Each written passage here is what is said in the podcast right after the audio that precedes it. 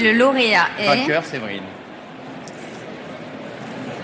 Podcast Science, la science sans prise de tête. On les applaudit très fort, excellent. Alors si vous entendez des tintements de coupe de champagne, c'est normal. Ce soir, c'est la fête sur Podcast Science.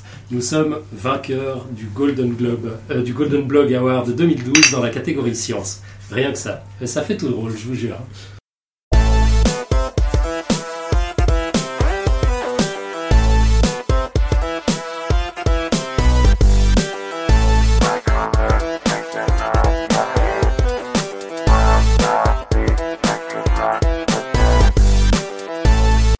Nous sommes dans l'univers, plus précisément au bord d'une ravissante galaxie qu'on appelle la Voie lactée, dans l'hémisphère nord de la Terre, troisième planète du système solaire. Plus précisément encore à Paris, où les montres indiquent 20h58 et les calendriers le jeudi 15 novembre 2012. C'est podcast Science numéro 109. Il nous fallait un sujet costaud pour fêter notre magnifique award. On a pensé inviter l'univers, mais bon, pour des questions techniques, ça n'a pas pu se faire. Heureusement, nous avons la chance d'avoir pu mettre la main sur sa chargée de communication en personne, Florence Porcel, community manager de l'univers en duplex par Skype du bord de Paris. Salut Florence. Bonjour Alors Florence innove en termes de communication scientifique et nous avons plein de questions à lui poser. Côté podcast science, on est toute une clique ce soir.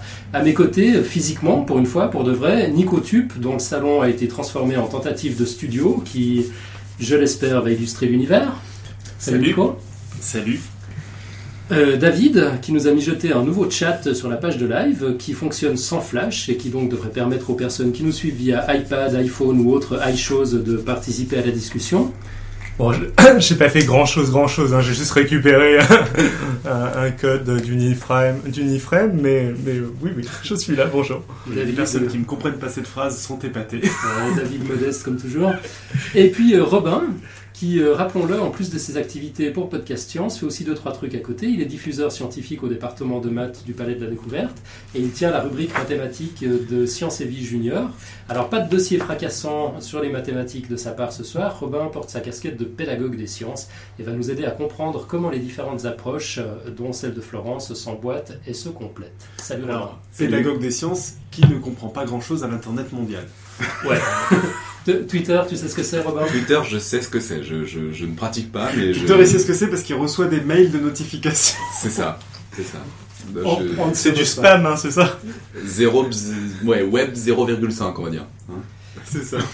Alors, au sommaire de ce numéro, Donc, pour commencer, l'interview de Florence Purcell, community, community manager de l'univers, ensuite on aura le pitch de la semaine prochaine, puis le son de la semaine, comme d'habitude, le blog de la semaine, le blog audio de la semaine qui va durer moins d'une minute, que je trouve particulièrement délicieux d'ailleurs, on verra si ça vous plaît, c'est un peu bizarre cette semaine, un rapide retour sur les émissions précédentes, le quiz de la semaine, la quote de la semaine aussi. et comme d'habitude, quelques rapides annonces à la fin de l'émission. Alors, on va, on va démarrer euh, sans plus traîner, on a déjà beaucoup de retard. Euh, on, attaque avec l'interview de Florence. Donc, Florence Porcel a dû trouver un truc pour remonter le temps. La journée, elle est community manager pour le 20-20h, l'émission de 20-20 diffusée sur France 5 le dimanche à 20h. On n'imagine même pas la course contre la montre de ce type d'organisation. Non, vous n'imaginez pas, non. je, je pense. Et puis euh, le soir, la nuit, le week-end, pour se détendre et se ressourcer, quand d'autres vont à la piscine ou lisent un roman, ben Florence fait l'interface entre l'univers et les terriens. Ouais. Voilà, donc tu as lancé dernièrement deux projets de communication scientifique. Il y a d'une part le community management de l'univers sur Twitter. Ça, c'est un projet que tu as lancé au printemps dernier, c'est ça? Ouais, euh, au mois de février, je crois. Début février ou fin février. Non, début mars. Ok. Et puis euh, le podcast la folle, univers- la, la folle histoire de l'univers, ça c'était il, y a- il y a quelques semaines finalement. Quelques Euh, mois oui, maintenant. puisque euh, je prépare le numéro 9, et comme c'est toutes les semaines, bah, c'est il y a deux mois précisément. Voilà. Ok. Alors bon, le podcast comme mode de communication, c'est pas encore totalement mainstream, mais c'est plus exactement nouveau. Nos auditeurs connaissent très bien. Par contre, le community management de l'univers sur Twitter, à, à notre connaissance, c'est une première planétaire, voire euh, galactique. Euh, voire intergalactique. hein. voilà. Bon, on, va regarder ça d'un petit peu, plus près. Et puis euh, c'est Romain, euh, Robin, pardon, qui va se, charger de, commenter la démarche. Euh, bon, peut-être avant d'entrer en détail dans, les projets, Florence, est-ce que tu peux te présenter en quelques mots? Oui. Euh, c'est toujours euh, délicat de cet exercice. Mais euh, voilà, je m'appelle Florence, j'ai 29 ans, je suis donc community manager pour une émission de télévision que tu as très bien décrite, le 20-20 heures. Et, et voilà, que puis-je dire d'autre? Je ne sais pas, je n'ai pas du tout de background scientifique, j'ai un, un bac L, j'ai un diplôme de journaliste, enfin voilà, je je suis pas du tout, du tout, du tout spécialiste au niveau des sciences, mais ça me passionne et voilà, ça me fait plaisir de partager cette passion. Donc pas de background en astrophysique.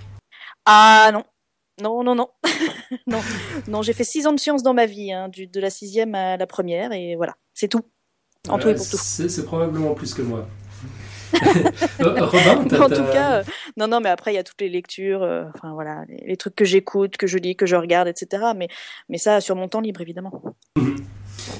Robin, ça t'inspire un commentaire au, Palais de la Découverte, je crois que la diffusion est assurée par des, par des scientifiques. hein. C'est c'est Bah, une volonté Après, faut, faut voir ce que ça veut dire scientifique, mais des scientifiques de formation. Pour, pour moi, le mot scientifique en soi, il n'a pas forcément beaucoup de sens, mais oui, des scientifiques de formation. Tout le monde au Palais de la Découverte, tous les médiateurs scientifiques ont au moins un bac plus 4 ou 5, voire euh, là, beaucoup ont une thèse.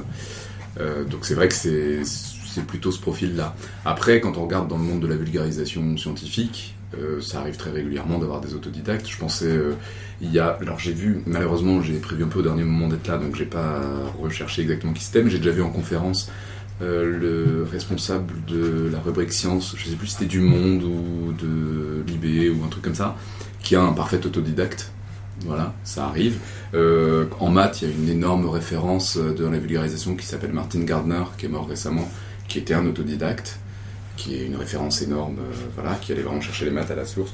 Donc c'est quelque chose qui peut exister. Après, c'est vrai qu'au Palais de la Découverte, euh, c'est vraiment euh, des gens qui ont une formation scientifique assez solide. Et à Sciences et Vie Junior aussi, bon, il y a quand même un historien de formation qui est là et qui fait du coup évidemment les, les, les, les sujets sur l'histoire des sciences, mais voilà. Euh, ok. Moi, je me demandais si la place des amateurs dans la science est, est pas en train de changer. Je pensais à la, découverte d'exoplanètes par, les, par, des, astronomes amateurs, par exemple.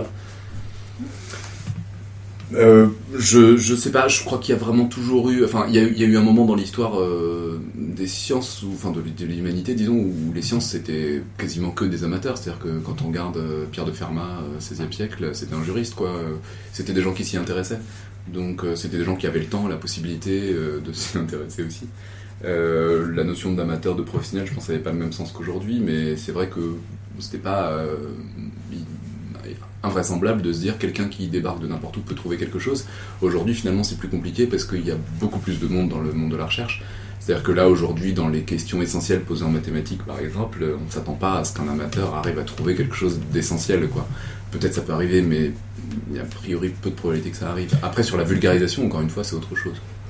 Et je pense, enfin bon, on va laisser euh, Florence euh, en parler aussi, mais, euh, mais je pense que justement, ne pas avoir forcément à 100% une, une- formation à 100% scientifique, quelque part, pour faire de la vulgarisation, ça donne déjà une bien meilleure idée des attentes que va avoir le, que va avoir le public, dans le sens où nous, enfin, ou pas forcément nous, enfin, moi je suis moitié, enfin, j'ai pas fait de thèse ni quoi que ce soit, j'ai un groupe d'ingé, mais euh, je pense qu'un chercheur a une, euh, une option, une vision un peu biaisée de, euh, de, ce que, de ce que va vouloir le public, justement parce que il, en fait pas tout à fait partie. C'est la grande théorie de beaucoup de gens, euh, par exemple ma frangine, euh, qui a toujours été euh, pas spécialement douée à l'école euh, dans les matières scientifiques, de dire oui mais moi j'en ai, j'ai- j'ai j'ai lutté quoi, euh, c'était compliqué pour moi, donc euh, maintenant qu'elle est instite, elle dit bah je suis bien placé pour euh, comprendre les difficultés des élèves, etc.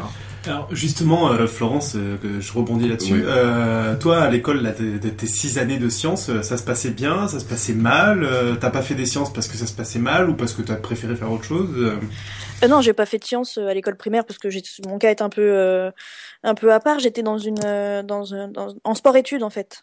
Ah Je faisais 15 heures de gym par semaine et donc forcément bah il y a des matières qu'on sautait donc l'histoire, les sciences, le dessin, la musique, tout ça j'ai jamais j'ai appris à lire, à compter et, et, et à écrire. Voilà, c'est tout.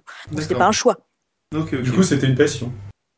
Mais euh, oui, bah, ah bah, mais bien sûr. Mais en fait, le, truc, c'est que euh, quand j'étais petite, je voyais pas ça comme des sciences, comme une euh, voilà, comme une, matière. je, voyais, enfin, c'est des questions que je me posais, et le seul moyen de trouver des réponses, c'est effectivement de me plonger dans, les essais scientifiques, dans les documentaires, dans les conférences, etc. Ok, et puis cette fascination pour les, planètes, les étoiles, les grandes questions de l'univers, de la vie et tout, c'est quelque chose qui remonte à l'enfance, j'imagine. Ah bah qui remonte, oui, euh, là où, où je peux remonter, ouais, ouais, ça a toujours été, ça a toujours été en moi, ça c'est clair. Ouais. Ça c'est clair, ça, ça vient de très très loin. Bon, j'ai le sentiment que tous les enfants, euh, filles et garçons, à un moment donné, sont, sont fascinés par ces histoires-là, puis que euh, il y a un moment, on ne sait pas très bien pourquoi, en grandissant, ils finissent par mettre tout ça en veilleuse, voire à l'oublier complètement, préoccupés qu'ils sont par les soucis, les soucis du quotidien. Et puis, il y a d'autres personnes comme toi, manifestement, comme nous tous, je crois, chez Podcast Science, animateurs et poditeurs, chez qui cette curiosité enfantine, cette espèce d'émerveillement permanent pour, pour, pour la magie du cosmos, euh, c'est jamais éteinte. Au contraire, on aurait plutôt tendance à, à la cultiver. Ouais. Tu, tu, tu partages ce sentiment? Complètement. Alors après, je je sais pas si tous les enfants s'y intéressent. Je crois qu'il y a beaucoup d'enfants qui en ont rien à foutre. Mais euh, voilà, c'est juste mon, enfin, ce que ce que j'ai pu voir autour de moi, Oui, parce que je je je connais beaucoup d'enfants, c'est pour ça. Euh, mais après, oui, c'est clair que quand ça vient de l'enfance, après ça peut disparaître et des fois, ben ça reste.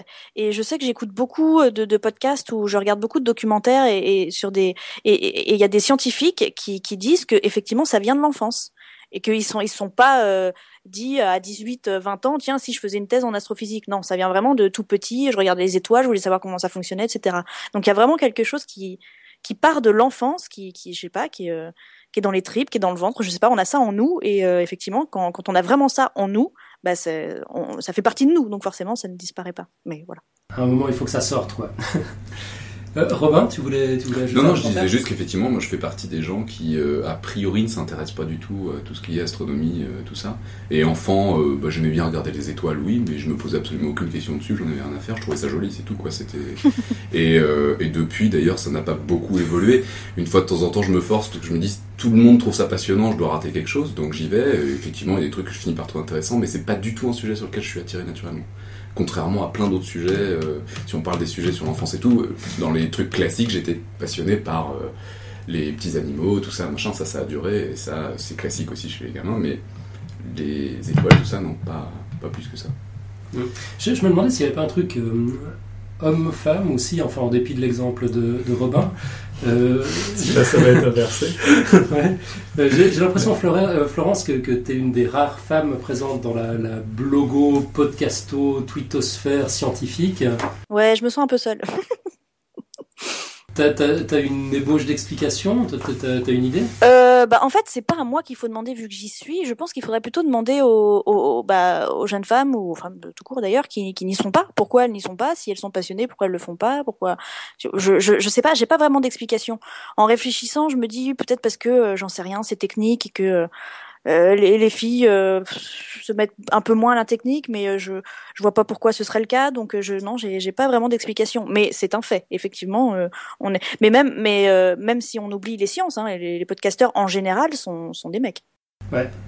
Après, il faut dire que aux podcasteurs en général, les sujets de podcast en général sont aussi des sujets de mecs. Alors, je sais pas où est la cause et la conséquence. Non non non. Pourquoi les il y aurait des sujets de mecs et des sujets de filles Je suis assez d'accord. Je m'intéresse à la mode ou à la cuisine, moi. Non, c'est vrai. Tu as raison en plus. C'est une mauvaise remarque. Je ferais mieux Mais de continuer à le faire. j'acquiesce, mais si- si- si- sinon, le problème de la, de, de- des femmes dans la vulgarisation scientifique ou malheureusement aussi en recherche, c'est c'est toujours le, le coup de. Enfin, j'ai peur que ça se gère un petit peu au niveau de l'enfance et que ce soit une construction qui est euh, malheureuse, euh, qui est à changer, qu'on essaye de changer, qu'on est en train de changer. C'est le fameux coup de, de euh, le, du garçon à qui on donne des Legos et de, de la fille à qui on, Après, euh, à qui on donne des Barbies. Et on voit que toutes les filles à qui on donne des Lego kiffent autant les les les Lego les Lego, les Lego qu'un mec quoi. Donc c'est c'est juste un- une espèce de conditionnement qui est très malheureux et Après, moi, ce que je vois euh, sur ces juniors ou, ou à, au Palais de la Découverte, c'est globalement, c'est représentatif des études. C'est-à-dire que, par exemple, la chimie, il y a énormément de, de filles dans les études Mm. de chimie.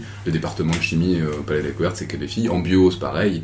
Il y a beaucoup, beaucoup de filles au département de bio. Par contre, effectivement, l'astronomie, en, maths, en- en, ouais, en maths physique, et en physique, c'est Ouais. beaucoup, beaucoup des mecs. C'est vraiment, ça suit complètement les. Et il y a la géoscience qui est à peu près équilibrée. Mais il y a des études sociologiques sur le sujet ou psychologiques ou j'en sais rien qui expliqueraient cette différence parce qu'il n'y a, y a aucune raison qui ait, qui ait cette différence de, de ratio homme-femme. Il y a plein d'études qui montrent que les filles sont plutôt, euh, ce qui moi me, me plaît pas non plus parce que j'aurais tendance à vouloir que tout soit toujours à égalité, mais il y a plein d'études qui disent plutôt que les filles sont plutôt plus douées que les mecs euh, en maths au- en primaire et au collège, et qu'après bah, c'est plutôt ouais un espèce de ce qu'on attend, enfin ce que la société a comme image de etc etc quoi. Les filles sont plus littéraires. Ouais, voilà, c'est Mhm. ça, c'est ça. Ce qui pour moi est un non-sens. Enfin, déjà, euh, être littéraire, être scientifique, encore une fois, pour moi, ça n'a absolument aucun sens. Donc, euh, Non. non plus. je, voilà. J'ai- J'aimerais bien inviter euh, Catherine Vidal une fois sur le, sur le podcast. Elle a écrit un, un- un petit livre sur, sur le sujet, un petit truc qui est lu en, en- en trois fois rien, quoi, en, en une demi-heure. Il s'appelle Les filles ont-elles un cerveau fait pour les maths Ouais. Euh, Et elle cite plein d'études euh, de, de neurosciences et puis il y a, y a- y a plein, de, plein de recherches en psychologie euh, et, et psychologie sociale notamment qui, qui tentent à démontrer qu'en fait il s'agit d'un conditionnement. construction sociale. ouais. Ouais, absolument, ça, c'est un conditionnement social.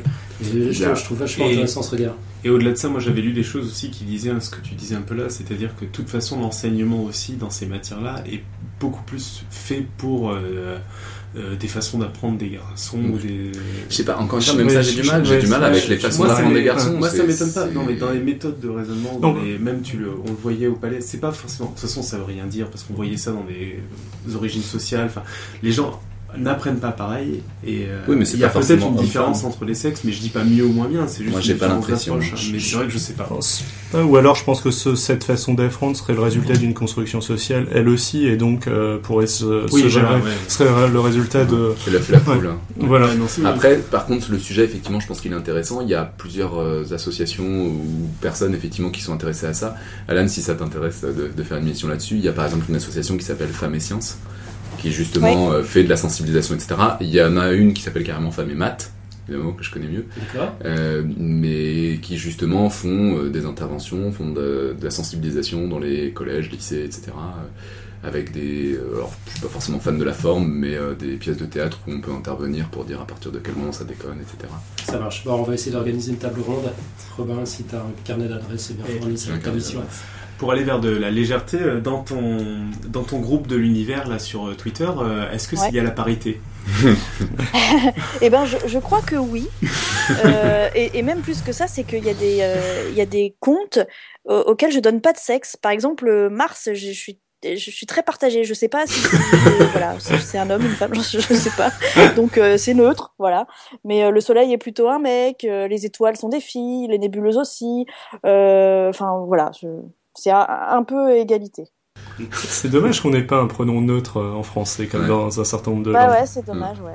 On a euh, George McKee qui nous disait dans la chatroom il y a un petit moment euh, de- d'écouter le podcast de Ciel et Espace, euh, où Oui. on apprend que plein d'astronomes professionnels étaient très intéressés dès l'enfance. Ah oui, c'est à ça que je faisais allusion tout à l'heure quand je disais que j'écoutais des, des gens qui expliquaient que ça venait de l'enfance en fait. C'est ces podcasts-là que j'écoute aussi. D'accord, on, on est en phase. Euh, on, on va peut-être euh, attaquer euh, maintenant le sujet du community management de, de l'univers. Certains de nos auditeurs sont probablement pas du tout familiers avec Twitter. Avant de présenter le concept en détail, est-ce que tu peux déjà nous rappeler les, les fondamentaux au sujet de, de Twitter, un peu comment ça marche? Oui, bien sûr. Alors Twitter, il y a, rien de plus basique. On donne, on donne un pseudo, une adresse mail, et ça y est, on a son compte. Et le principe, c'est d'écrire des messages de 140 caractères. Et c'est tout. Voilà. Et on peut s'abonner à des comptes. Et euh, des comptes peuvent s'abonner aux nôtres, mais c'est pas réciproque comme sur Facebook. C'est c'est comme euh, c'est comme s'abonner à un journal. On s'abonne à un journal, mais le journal ne s'abonne pas à soi. Ça n'a pas de sens. Donc euh, voilà. Et, et moi, j'ai créé 30 comptes indépendants les uns des autres, mais qui regroupent, enfin je pense, à peu près tout dans l'univers de l'infiniment grand à l'infiniment petit. Donc il y a le compte du Soleil, il y a le compte des étoiles, il y a le compte de la physique quantique, il y a le compte de l'univers, de la Terre, etc. C'est- C'est un peu une, une- une galerie de personnages en somme. Oui, oui, c'est complètement ça. Ok, parce qu'en principe, un compte Twitter appartient à une, à une personne. Euh, Ouais, là, ce que tu as exact. fait, c'est que tu, tu personnifies les, les, les planètes, les astres et certains concepts de, de physique. Et ils parlent à travers une voix, enfin, qui, qui est, qui est ta voix finalement, mais ils ont, ils ont tous une personnalité qui leur est propre. Ouais, j'ai fait des petites fiches personnages pour pas me mélanger les pinceaux, parce qu'ils sont 30 quand même. Hein. Euh, je suis schizo, mais enfin pas à ce point-là. Et, euh, et ouais, ouais, ils ont tous leurs petites fiches avec leurs euh, leurs défauts, leurs qualités, leurs petits caractères. euh, voilà, ça m'amuse beaucoup. Ok, est-ce que, je, je sais pas, tu peux nous, nous- nous- nous présenter un extrait de, de dialogue entre des membres de la liste? Euh, ouais, bah, euh, il y a quelques mois, quand on n'avait pas encore trouvé le boson de Higgs, qui a son compte, euh, il, il discutait, il, il plaisantait souvent avec le compte des neutrinos. ça- Il parlait à Jojo, Jojo le neutrino, qui allait plus vite que la lumière. Voilà. Et donc euh, lui, le boson de Higgs, il jouait à cache-cache avec les terriens, et, et Jojo le neutrino, ben c'était un peu le tricheur qui, qui avait voulu euh, dépasser la vitesse de la lumière, alors que en fait non, parce que on a on a appris par la suite qu'il n'avait pas dépassé la vitesse de la lumière. Donc voilà, ils font ils font des petits concours comme ça où ils se moquent un peu, le boson de, de Jojo le neutrino, etc. Ouais, je sais pas si c'est très clair, mais euh, euh, sinon il y a le Soleil, le Soleil qui qui en a marre des terriens qui disent tout le temps que c'est une feignasse et qu'il passe sa vie à dormir. Euh, non, euh, le Soleil c'est pas une feignasse, il ne se couche pas, il ne bouge pas, c'est la Terre qui tourne et il ne se cache pas non plus. Ce sont les nuages qui le cachent, mais lui il y est pour rien, lui il est toujours là, il bouge pas. Donc euh, ça l'agace, ça l'agace très fortement. Finalement, s'il bouge pas, il est effectivement un peu flemmard, cela dit. C'est pas faux, mais je crois que si, si tu lui disais, il râlerait très fort. Ouais, donc, euh, le, le soleil considère les humains comme des microbes quand il, quand il s'adresse à eux, mais bon, maintenant Ouais. t'es démasqué, on sait que c'est toi qui parles. Pourquoi je ne me permettrai jamais de, de, de, de, nommer euh, mes, mes compatriotes euh, par ce, ce mot aussi, euh, aussi terrible? Des microbes, c'est horrible. Je, je me posais la question des, des perspectives, enfin de la pluralité de perspectives que, que, ces différents comptes te, te permettent. En fait, il y a, différents, différents tons, différents angles, différentes personnalités. Euh, et c'est plutôt une question pour Robin, en fait. Est-ce qu'avec euh, avec tes formats à toi, euh, il y a des choses qu'on arrive à dire ou, pas? Enfin, cette espèce de, pluralité de perspectives. Co- Comment est-ce que dans la vraie vie, hors Twitter, on- De scénarisation aussi. Euh, de scénarisation, bah, ça, ce genre de scénarisation, de faire parler euh, des, des, des astres ou euh, des objets comme ça, qui a priori parlent pas franchement dans la vraie vie, c'est quelque chose qui existe depuis, depuis longtemps. hein. Enfin, moi je me souviens en tant que... Puisque avant d'écrire à Sensible Junior, quand j'étais ado, je lisais Sensible Junior évidemment. Et c'est quelque chose qui existe de- de- depuis un moment. Et alors là, dans la, dans la nouvelle formule, il y a carrément, euh, il y a carrément euh, une fois par mois l'interview d'un per- d'un personnage sachant que ce personnage est régulièrement. euh, alors j'en ai noté quelques-uns dont je me souvenais comme ça. euh, Il y a eu le Minitel, il y a eu la planète qui était peut-être pas une planète à côté de Pluton là, qui était interviewée. Voilà, donc c'est vraiment, c'est vraiment le même genre de. Comment tu dis? Charon Je sais plus. J'ai oublié, j'ai oublié. Celle qui était avec Pluton là par là-bas. Et euh, donc euh, où euh, carrément oui, il y avait une fois ils avaient fait l'interview d'un ordinateur qui avait été programmé pour essayer d'avoir de l'humour, de faire un programme qui a de l'humour. Donc ça c'était donc ils avaient fait l'interview. Donc ils, inter- ils, ils sont capables d'interviewer à peu près n'importe quoi. Et ils font ça sous forme d'interview. C'est quelque chose qui existe depuis longtemps. J'ai vu aussi depuis Internet, évidemment, plein de choses sous cette forme-là. euh, des fausses pages Facebook, par exemple, des choses comme ça. C'est c'est quelque chose qui existe. Euh, après, les faire dialoguer entre eux. Bon, moi, moi-même, je l'ai fait un petit peu. hein. J'ai mis en scène euh, le mathématicien David Hilbert. euh, J'ai mis en scène les petits lutins qui sont dans l'ordinateur et qui font fonctionner l'ordinateur, des choses comme ça. C'est vrai que pour faire le mariole, pour faire des trucs un peu marrants, pour faire des trucs un peu euh, vivants, c'est c'est un artifice qui est, oui, qui est utilisé régulièrement. Plus pour les ados, disons qu'a priori, ça s'imagine moins dans un truc genre pour la science, quoi. Et alors que justement, euh, le... au niveau population sur Twitter, c'est des gens plutôt âgés, c'est pas des Ouais. ados a priori. Mais ça, ça fait très longtemps que je dis qu'il faudrait faire un Sensei Junior pour adultes. C'est-à-dire, je pense qu'il y a vraiment un, un public pour de la science vulgarisée de façon cool. D'ailleurs, euh, Podcast Science en est la preuve. Mais c'est vrai, euh, c'est c'est- pourquoi forcément dès qu'on parle à des adultes, faudrait être sérieux, quoi. On a le droit encore de. Voilà. Hmm. Après, tu parlais des différents formats, je sais pas sinon je vais parler, mais c'est un peu. Je vais pas squeezer l'interview de Florence. Peut-être pour rebondir sur ce que disait Robin, je crois que tu avais des notes là-dessus. Euh, oui, même sur Twitter, c'est pas la première fois qu'on voyait des, des célébrités euh, parler en sachant pertinemment que c'était pas elles, même du monde scientifique. Ouais, il y a Galilée, Ouais, il y a Galilée ou même Einstein. ensuite- Euh, Aristote aussi. Ouais. Aristote, il y, en a, il y en a un paquet. Bon, là, ce qui était nouveau, c'est d'avoir une communauté euh, qui se répondait entre elles. De 30 C'est d'un ça. coup, euh, je ne me souviens pas avoir vu autant euh, une création. Quelqu'un d'assez pervers pour Non, faire mais je ça. suis un peu taré aussi. hein. Bah, C'est-à-dire que moi, ce que Et, je trouve. et au niveau par rapport à ce que tu avais fait, il y a aussi des, des pages web, oui, bien sûr, de, de trucs qui se créent. Moi, je sais qu'on avait vu, on avait avec Alan, ça nous a beaucoup fait rire. euh, on mettra le lien, les euh, Gauss Facts, qui sont comme les Oui. Chuck Norris Facts, mais avec Gauss, qui sont compréhensibles que par des mathématiciens, voire même des fois avec 3 ou 4 années d'études derrière le bac. Moi, je comprends pas grand chose. Ça faisait marrer Nico. Euh, C'était très drôle. Mais, euh, mais c'est un côté où en effet ça fait vivre. euh, parce que Gauss a cette réputation d'être Mais- le plus grand mathématicien de l'histoire, si je dis pas des conneries, ou Ouais, quasiment, avec deux, trois il y en a, autres. il y en a d'autres, mais disons Ouais, c'est vrai aussi qu'en poussant le contexte, euh, de, le concept, euh, faire dialoguer, euh, je sais pas, Einstein avec Aristote et Descartes, euh, ça, pourrait être, ça pourrait être assez Bah, fun. c'est un truc encore une fois, moi dans Sciences et j'ai déjà vu ce genre de choses quoi. Mais c'est vrai que c'est le temps d'un article. Là, moi ce que je trouve sympa, ce que je trouve Oui, bah oui, euh, différent, faire, ouais. c'est que ça peut durer et qu'ils peuvent avoir leur personnalité qu'on peut creuser, ça puis peut suivre l'actualité, ça peut. Il Ouais. y, a- y a des possibilités qui sont pas exactement Ouais. les Donc mêmes. j'imagine que de temps en temps il va y avoir des trucs qui vont être euh, compliqués à gérer euh, parce que l'actualité va pas correspondre à la personnalité des, des comptes et à l'inverse peut-être qu'il y a d'autres fois probablement où ça va être des heureuses surprises. Enfin, je sais pas si ça si t'est déjà arrivé euh, Florence. Euh. Bah, d'avoir des, des actualités qui font que tu te sens euh, soit euh, embêté parce que ça correspond pas à la vie disons que t'as créée entre tes personnages ou au contraire des trucs qui collent hyper bien avec ce que t'avais fait mais, Ah, mais- c'est un hasard mais- quoi. Ouais, non, mais carrément. Mais, euh, mais quand ça correspond pas du tout, bah du coup, je m'abstiens. voilà. Pas mal. Euh, et puis voilà. Mais en fait, euh, je, moi, je la gère euh, quand j'ai le temps aussi. Donc, euh, c'est vrai que j'ai pas beaucoup de temps, mais, mais dès que j'ai un moment et qu'il y a une actualité qui, qui va avec, c'est génial. Parce que c'est vrai que ben, quand on commence à faire des histoires, des images comme ça, euh, utiliser des personnages ou des artifices comme cela, c'est vrai qu'il y a des fois où ça marche mieux que d'autres. quoi. Il y a des fois on a quand même l'impression qu'on plaque de force euh, une histoire, un- une idée sur un concept et que bon, c'est un peu tiré par les cheveux. Et d'autres fois où ça colle hyper bien. quoi. Bah, c'est pour ça que, euh, en fait, euh, je le, je le fais que quand ça colle. Ouais. Et souvent, c'est chouette. Bah, je sais que quand Neil Armstrong est, est décédé, euh, en août, là, la Lune a fait un tweet qui a, qui a été top tweet, je crois. Elle a été retweetée euh, 300, 300 fois, un truc comme ça, plus, plus que son nombre de d'abonnés. C'était un truc de ouf. Et euh, là, ça me, ça, ça, ça me fait vraiment plaisir. Mais voilà, s'il n'y a pas d'actu sur la Lune, euh, là, en ce moment, il n'y a pas d'actu sur la Lune, ben voilà, elle, elle parle pas beaucoup. Lune, Ou alors, le- elle s'engueule avec le Soleil. Mais euh, Ah ouais. je me force pas à inventer un truc s'il y a rien, quoi.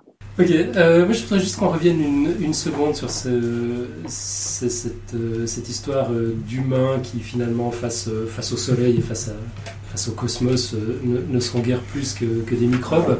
Euh, je, je me demandais si c'est dans, dans cette perspective que s'inscrit Florence ton, ton aversion pour le vocabulaire guerrier qui est utilisé dans le, dans le jargon spatial.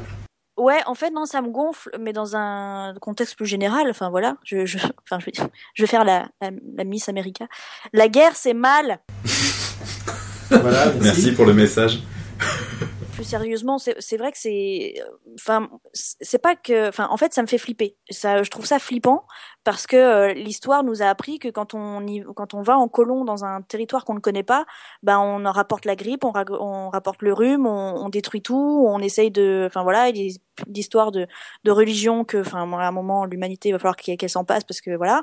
Mais enfin, tu vois, et donc c'est un petit peu la même histoire qui que je, je sens qui va se, se répéter si on va sur d'autres territoires euh, inexplorés, en l'occurrence euh, des satellites, des lunes, des planètes, etc.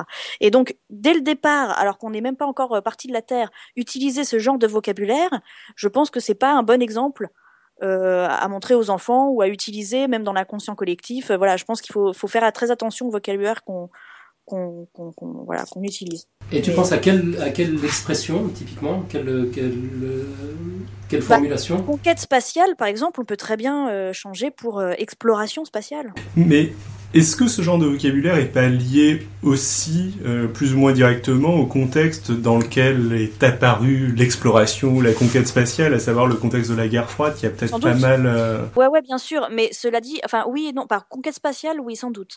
Mais euh, je vois, par exemple, quand on a trouvé, euh, euh, je sais plus quelle exoplanète euh, l'autre jour, euh, c'est Libé qui avait interviewé son journaliste scientifique et qui avait dit, mais est-ce qu'on va aller coloniser cette planète? Là, on n'est plus dans la guerre froide. Enfin, et, et tout de suite, le, le- le premier mot qui vient à l'esprit, c'est coloniser. Mhm. Et euh, ben voilà, moi, ça me, je sais pas, ça me dérange. Ça me dérange. On colonise pas une planète, quoi. Enfin, je, je, enfin, je, voilà. Mais peut-être que je suis trop bisounours. En tout cas, tu, tu fais très plaisir quand tu quand on t'entend t'enthousiasmer euh, sur le, la découverte d'une exoplanète, euh, de la possibilité d'avoir de l'exobiologie là-bas, etc. Enfin, on sent que Ah bah ouais, non, mais je suis à fond. Non mais c'est, je, je, je- voilà.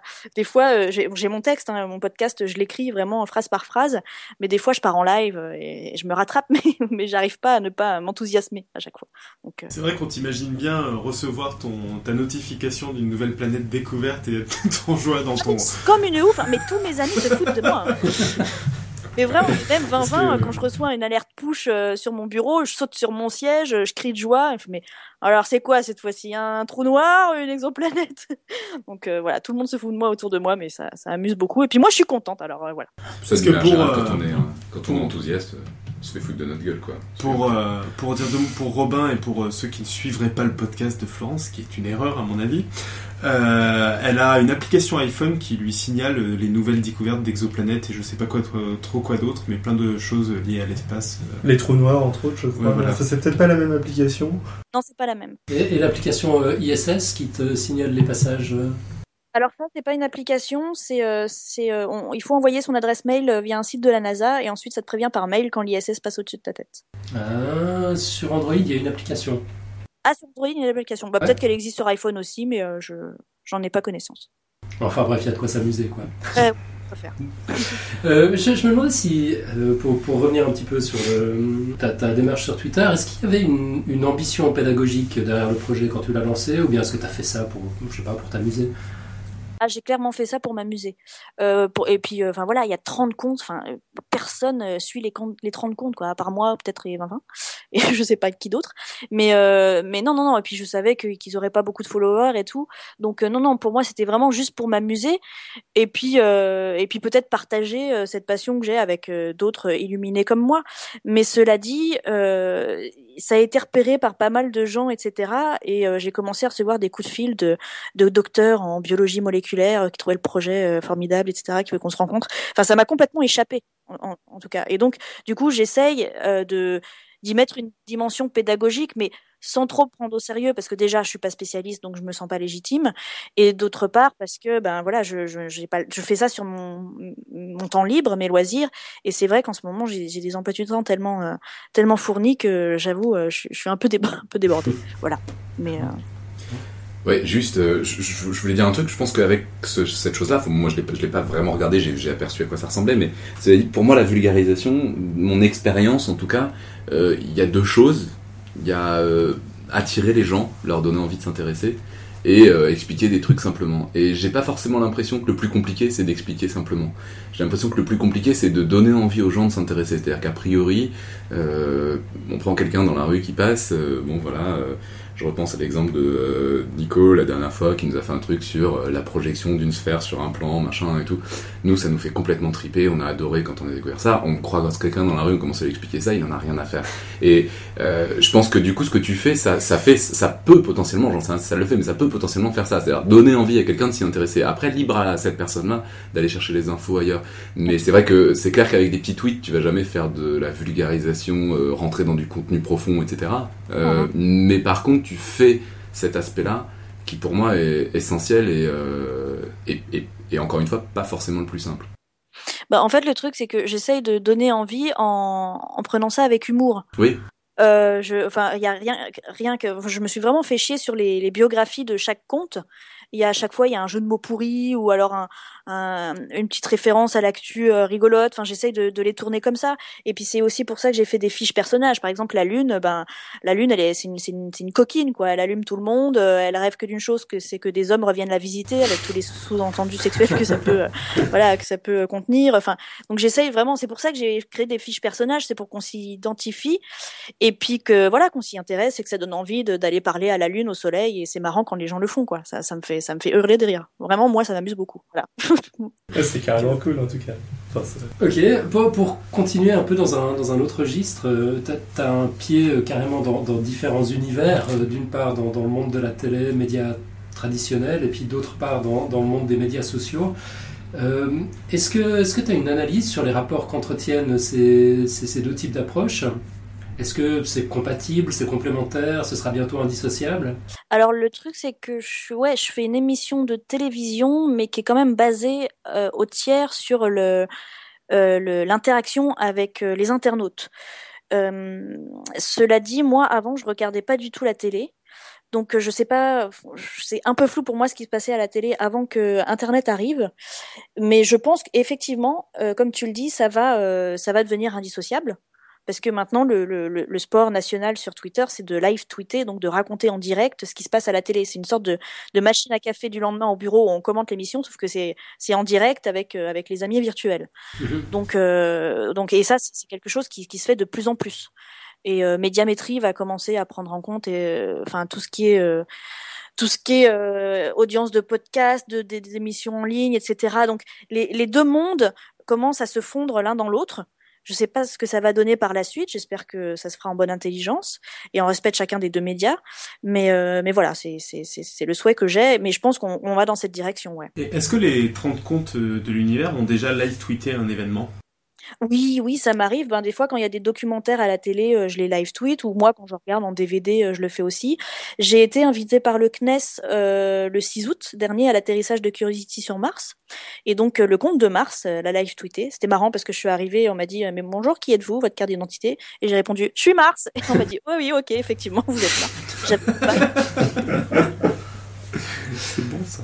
C'est excellent. Euh, Robin, peut-être rapidement, tu as, un mot à dire sur la complémentarité des médias? Ah bah ouais, enfin moi là, ça, pour le coup, je suis relativement bien placé, je pense, parce que euh, moi j'ai vraiment, euh, ce que je disais tout à l'heure, j'essaye je, pas de diversifier les sujets, mais plus les, supports. Et c'est oui, c'est des modes d'approche et des, des choses qu'on peut faire passer ou pas de façon très différente. Enfin, je veux dire, pour prendre quelques exposés, quelques exemples vite fait un atelier par exemple, ça veut dire que les gens sont, euh, on s'adresse plus aux gens de façon individuelle, on va leur faire faire des choses, ils vont expérimenter des choses tout seuls.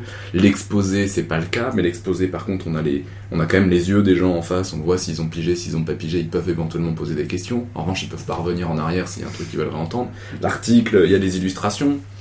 Euh, donc on peut se baser sur des illustrations qui sont souvent des moyens d'expliquer de, des choses de façon très très très claire. Mais par contre, euh, si, enfin, et, puis on peut revenir sur le texte en arrière, etc. Par contre, on peut difficilement poser des questions à un article. Enfin bon, les expositions, il y a les articles avec des manips, c'est comme un article mais avec des manips en plus, mais sauf que les gens sont debout, ils ont pas envie de lire tout. Donc c'est vraiment toujours des supports très euh, très complémentaires. Moi, je trouve qu'il y, y, a un truc avec euh, tout ce qui est image dont il faut se méfier énormément. moi, par exemple, quand je fais des exposés, c'est très très rare que j'utilise des diaporamas. Je, je déteste ah ça. Ouais, j'aime vraiment pas ça. Je fais ça quand j'ai pas le choix, mais les trois quarts du temps, j'essaie d'avoir des manips en vrai, ou alors d'écrire moi-même, de dessiner moi-même des choses. Euh, parce que je trouve que quand on est pris par une image, que ce soit la télé, que ce soit euh, un diaporama, que ce soit euh, ou même une expérience un peu trop spectaculaire, il y a une, il y a un danger d'être pris par ça et de plus écouter ce qui se passe et de plus se concentrer sur ce qui se dit. Et par exemple, ça c'est vraiment quelque chose de, voilà, qui est propre aux, aux médias qu'on utilise. Et c'est vrai que la télé, j'ai jamais essayé mais je suis moyennement tenté. Autant l'audio, la radio, oui, ça m'intéresse. Autant la télé, j'ai peur que. Alors, bon, je pense qu'il y a moyen de faire ça très bien, hein, mais pour le coup, là, j'ai pas de. J'ai pas de sens. Enfin, j'ai pas de, feeling là-dessus. Les, euh, noter les formules, etc. Enfin, c'est pas tellement les formules. On, quand, quand, on fait la vulgarisation, on essaye d'éviter au maximum les, formules parce qu'on on perd des gens. Mais par contre, on a vraiment des manips ou alors on peut faire des dessins. C'est vrai que quand, euh, enfin, les, les, deux podcasts que j'ai déjà fait, euh, heureusement que Nico a fait une illustration ou deux par moment. Heureusement qu'il y avait le dossier écrit à côté, etc. C'est-à-dire qu'il y a certaines choses, c'est vrai que c'est quand même difficile à expliquer. Mais c'est aussi parce que je suis novice là-dedans. Hein. Je pense en maths, c'est dur quand même d'éviter complètement les formules. Parce qu'il y, a des moments où tu es, obligé de décrire une formule, et quand tu décris une formule, c'est un peu difficile de ne pas avoir de, support visuel. Même si, en effet, tu, toi, tu, avais réussi à réduire au minimum le, la nécessité de, de, le faire, mais. En tout cas, voilà, puisqu'on parlait de la, complémentarité des médias, voilà, effectivement, le, quand il y a que le son, bon, il y a que le son. Mais quand il y a l'image, il y a, y a, des dangers aussi. Enfin, c'est pas, mm. je trouve que oui, c'est pour, le, pour répondre à la question, c'est vraiment très complémentaire.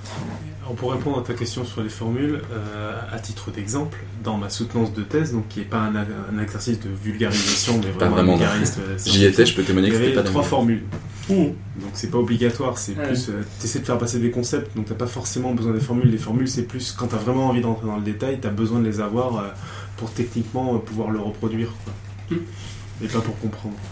Ok, sur, la complémentarité des médias, on a, on a pas mal de feedback de la chatroom aussi. On a George McKee qui nous dit que tweeter en regardant la télé, ça veut dire un peu ne plus rien regarder du tout.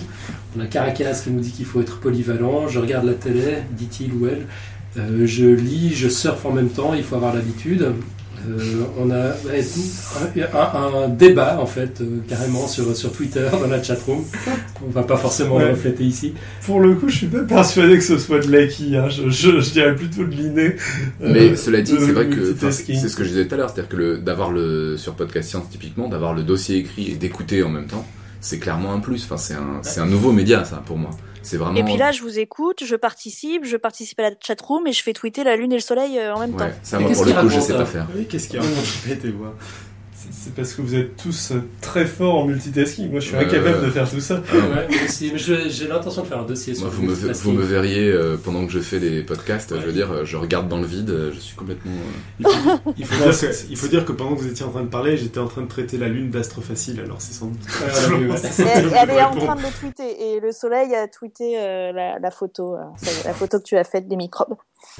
Enfin, le- l'image. Ok, euh, si on en revient un peu à ton, à ton expérience, donc ces 30 euh, comptes Twitter, ça fait euh, maintenant bah, plusieurs mois, on l'a vu que tu as lancé l'opération. Est-ce qu'avec le recul, tu as, tiré des enseignements inattendus de cette expérience? Oui, qu'il y avait euh, plein de tarés comme moi Ok, et que je me sentais moins seule. d'accord, ça, doit- ça me fait plaisir. Ça, ça- ça va faire du bien, je pense. Ouais. Ouais, carrément. Euh, non, mais c'est marrant, c'est un peu comme un- comme j'ai j'ai ça en moi depuis que je suis toute petite, mais que j'ai tu vois, j'ai essayé d'en parler, de poser des questions et tout aux adultes qui avaient autour de moi, mais qui me regardaient comme si j'étais euh, une martienne en l'occurrence.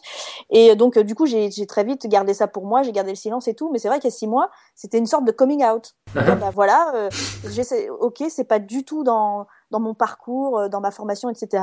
Mais il y a ça en moi qui me passionne. Je sais des tas de trucs, je me pose des tas de questions. Je je, je, je, je, peux vous expliquer ce qu'est le boson de Higgs euh, si vous voulez, alors que j'ai un bac L et que voilà. Et donc du coup ça ça ça a beaucoup euh, surpris les gens autour de moi. Et mais en plus moi ça m'a permis de me sentir moins seule parce que j'ai compris qu'il y avait des gens aussi que, qui, que ça passionnait et, euh, et ça fait plaisir de les rencontrer, de participer à, à des apéros sciences par exemple, ce genre de choses, de, de partager, de rencontrer des tas de gens, de participer à des événements auxquels j'aurais jamais eu accès si j'avais pas euh, si Hmm. j'avais pas fait ça. Enfin, c'est c'est génial. C'est vraiment. Euh, Alors quoi. entre soi 5 sur 5 ici. Ouais, Ça, je, ça je rêve du jour où ça choquera plus personne, quoi. C'est-à-dire que euh, les gens considèrent, il y a encore beaucoup de gens qui, qui considèrent ce que, que je, je les croise encore régulièrement au palais, euh, qui considèrent que dans la vie on est soit scientifique soit littéraire, quoi. C'est, c'est quand même Oui, vraiment dramatique et euh, je leur réponds régulièrement en disant s'il vous plaît ne me traitez pas de scientifique, quoi. Parce que je le vivrais très mal, ça veut dire que je j'ouvre jamais un bouquin de ma vie, autre que Ah. un bouquin qui parle de maths, ça serait quand même triste, quoi. Bah. Ok, sinon on avait une question euh, pratique euh, de Nico qui est en train de faire quatre trucs en même temps. Là. Donc c'est- c'est c'est moi qui vais poser la question pour lui. Euh, que- comment est-ce que tu fais pour gérer autant de comptes? Tu utilises quels outils? Je j'utilise euh, TweetDeck.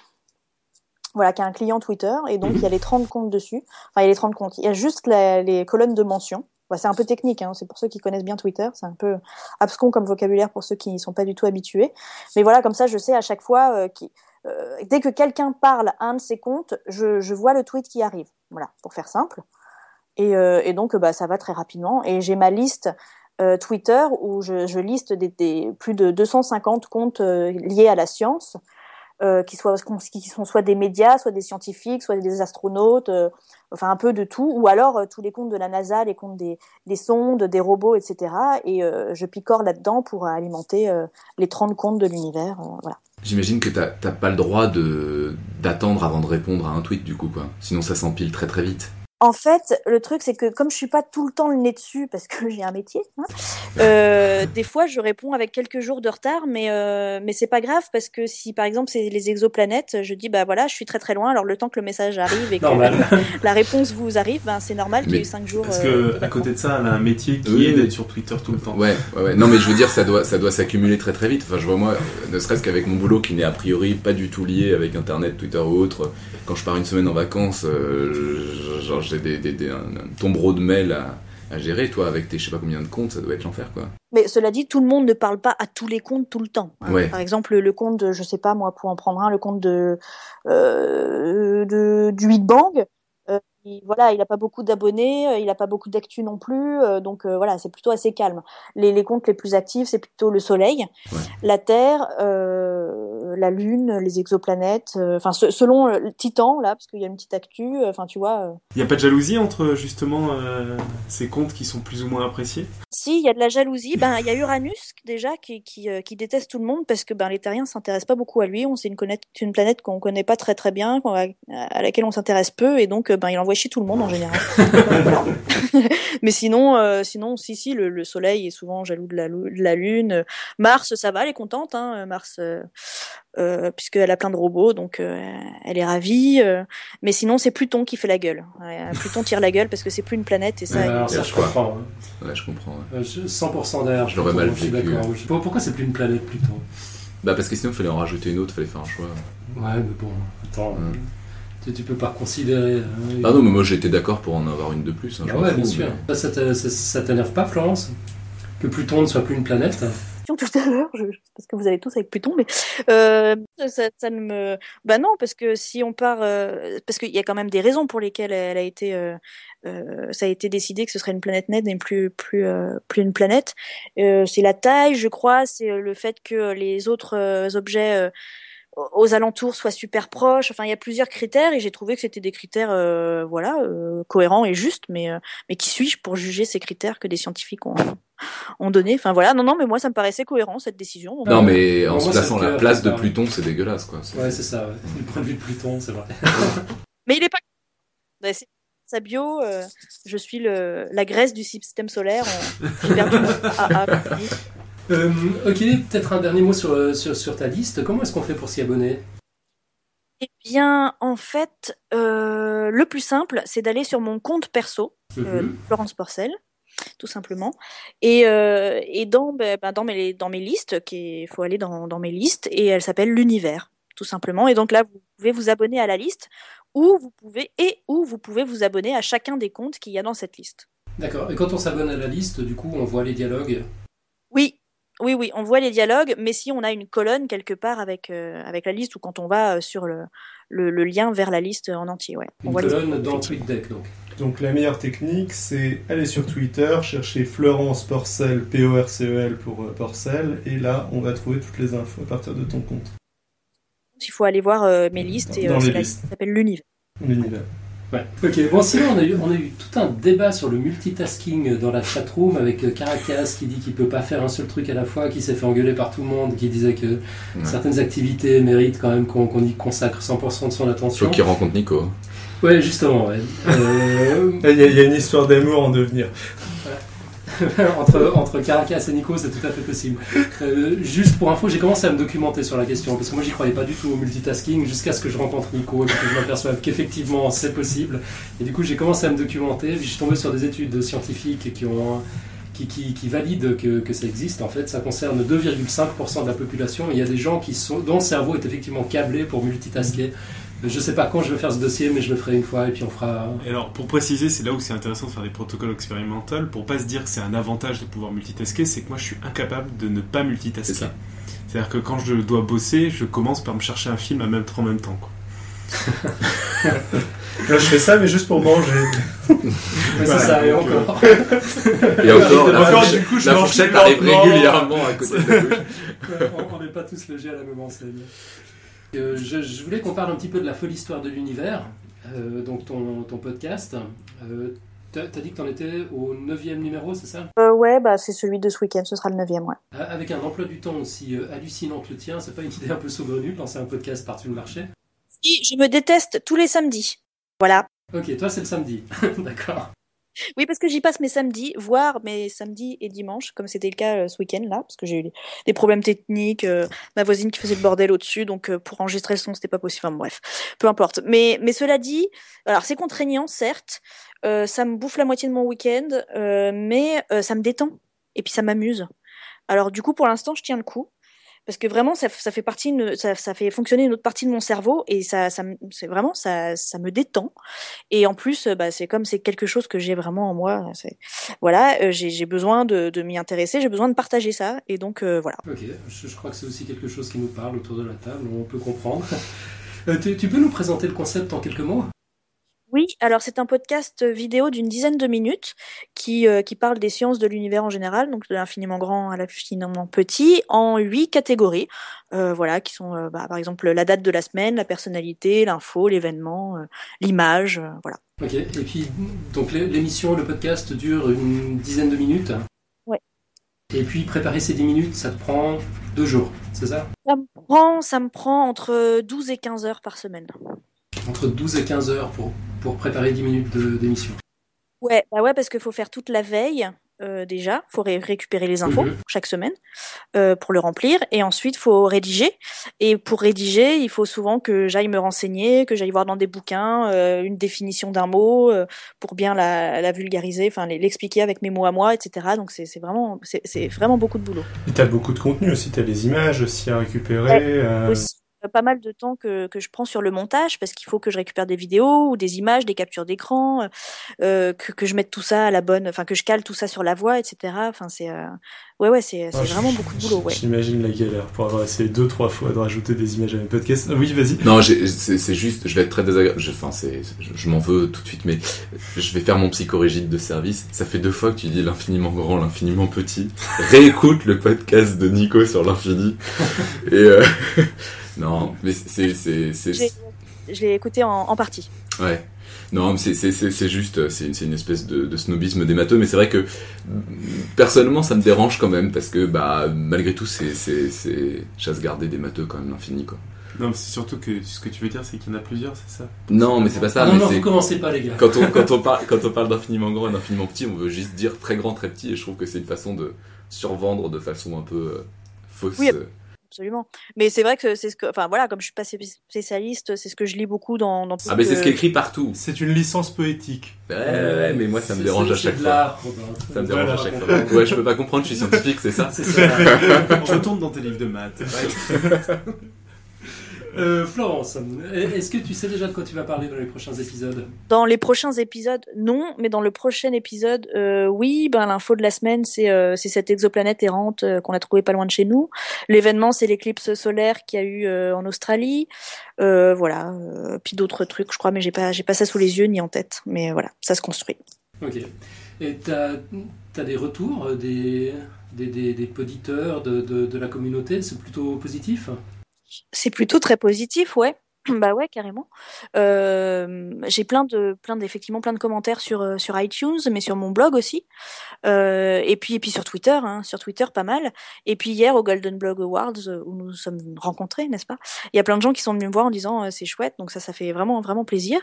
Et puis euh, et puis euh, sur iTunes, je suis je suis je suis plutôt bien classée. je suis même devant la NASA. Voilà, il fallait que je le place. J'adore faire ma crâneuse. Tu es devant tout le monde, donc. euh, C'est vrai que je suis devant tout le monde, mais notamment devant la NASA et, et le CNES et euh, pas le CNES euh, et le CNRS et euh, ciel et espace. Enfin, c'est drôle, c'est marrant. Enfin, c'est je pour eux c'est dur. Hein, je ne sais pas si ça va durer, mais pour l'instant j'en profite. Voilà. Le nombre de comptes Twitter ne rentre pas dans le classement. non, c'est le classement du podcast, ça ça n'a rien à voir. Ah oui, c'est le podcast, pardon. Ok. Tu as, évoqué tout à l'heure tes, tes sources d'information. Moi, je suis allé jeter un coup d'œil à ta liste science. J'ai vu qu'elle contient énormément de sources anglophones. Et hum, ouais, je, me demandais si euh, là aussi tu avais peut-être une, analyse, une, réflexion. Est-ce que tu penses qu'il y a des approches différentes dans la communication scientifique des deux côtés de la Manche ou des deux côtés de, l'Atlantique? Est-ce qu'il y a des enseignements à en tirer? Euh, je je sais pas s'il y a deux manières de fonctionner, mais en tout cas, je sais que la NASA est assez incroyable, c'est assez incroyable ce qu'ils font sur les réseaux sociaux, euh, parce que chaque sonde, chaque robot envoyé euh, soit autour de la Terre, soit soit dans, dans l'espace, a son compte, et c'est incroyable parce qu'ils tweetent vraiment tous les jours, tous les jours. Et euh, j'en avais parlé avec euh, l'ESA, l'agence spatiale européenne, et qui disent mais on aimerait bien faire pareil, mais on, on- juste on n'a pas les moyens financiers quoi. Donc je crois que c'est vraiment pas une question de, de, de volonté ou de ou qu'on sait pas faire, on sait faire, mais c'est juste on- on on n'a pas les forcément les mêmes moyens que qu'outre-Atlantique. C'est dommage, mais euh, mais à part ça, il y a, y a les de- de- des deux côtés de, de l'Atlantique, il y a des y a des les mêmes personnes avec les, les mêmes envies, les mêmes passions, les la même envie de partager, de de vouloir euh, communiquer autour de, de ces questions-là. Et mais c'est juste, je pense, euh, une différence au niveau des moyens mis en œuvre, des des politiques aussi.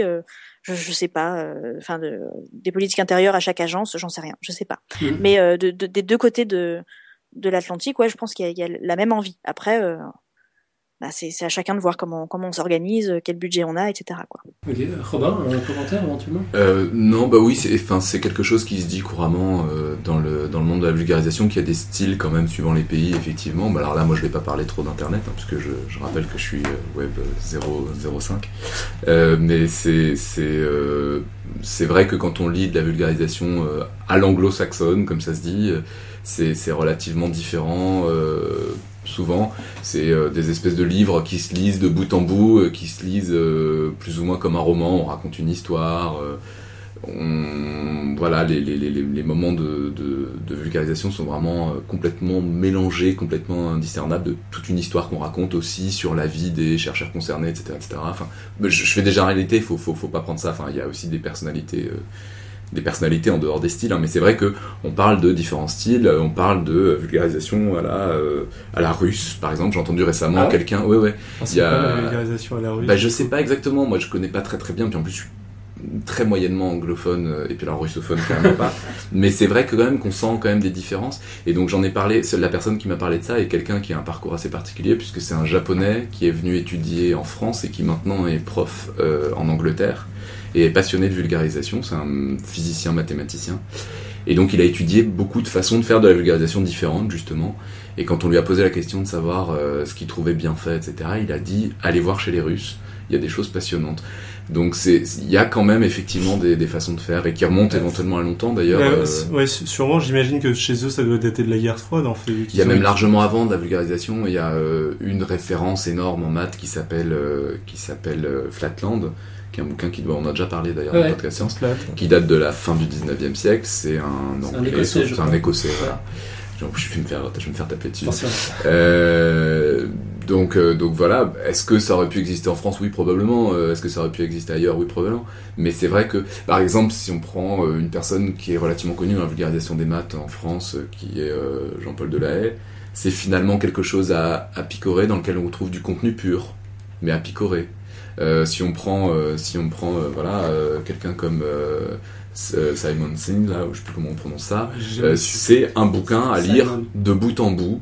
euh, dans lequel les, les, les éléments sont plus dilués. Enfin, bon après, faut pas faire de généralité. Alors, hein. euh, Yann lui, Stewart, euh, il fait des trucs à picorer, etc. Mais c'est vrai que c'est quelque chose qui se dit. Après, euh, il y a, il y a les Américains, ils ont aussi toute cette, euh, cette culture du divertissement. Moi, je, bon, j'en parle beaucoup, mais je prends l'exemple de Brian Greene. Euh, ses livres, c'est, c'est, euh, ouais, c'est du show, quoi. Et, et d'ailleurs, ça a été, euh, ça a été adapté euh, en, en documentaire à la télévision, mais c'est du show de bout en bout. Mhm. Il le tient, mais, mais c'est une histoire qui raconte, c'est des effets, euh, c'est, c'est, c'est produit de manière incroyable avec les, vraiment les moyens euh, financiers derrière. En France, on on n'a pas ça, par exemple. Alors, je sais pas si c'est une volonté de pas le faire ou si c'est vraiment dans la culture américaine de, de faire du divertissement, mais j'ai pas l'impression qu'en France, euh, on, on puisse faire pareil. Voilà. Ouais, moi, je suis allé assister à New York, c'était il, y a- il y a une année ou deux maintenant, au World Science Festival, qui est organisé par Brian Greene, justement.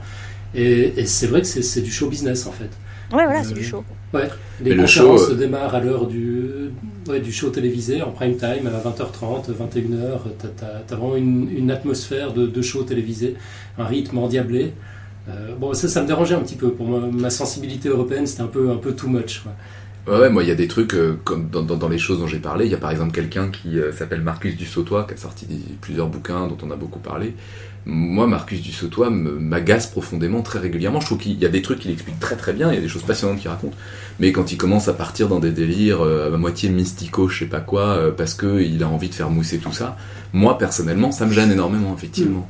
Euh, après, euh, sur ce qui est spectacle, bah, le Palais des Découvertes, on est quand même bien placé pour savoir ce que ça veut dire. Hein. Je veux dire, particulièrement la physique ou les machins comme ça, l'électrostatique, on fait des éclairs immenses, des choses comme ça. C'est- Évidemment que c'est un ressort. C'est du show, ouais. Ouais, évidemment que c'est du show. Mais c'est vrai que c'est du show où on ne sort pas du contenu malgré tout, ou très très peu. Ouais. Euh, J'ai l'impression, par rapport probablement à d'autres façons de faire. Mais je- bon, encore une fois, je dis pas c'est une tradition française, anglaise ou quoi, mais c'est à part, enfin voilà, c'est, je pense quand même qu'effectivement il y a toute une tradition anglo-saxonne de, anglo-saxonne de, de partir un peu en vrille autour d'eux, de faire mousser, etc., qui peut être bien faite, hein, mais Quand tu parlais de Simon euh, Signe, alors c'est S-I-N-G-H hein, pour Ouais, chatroom, tu sais pas prononcer non comment plus, hein. prononce. Simon Singh. voilà. Ouais.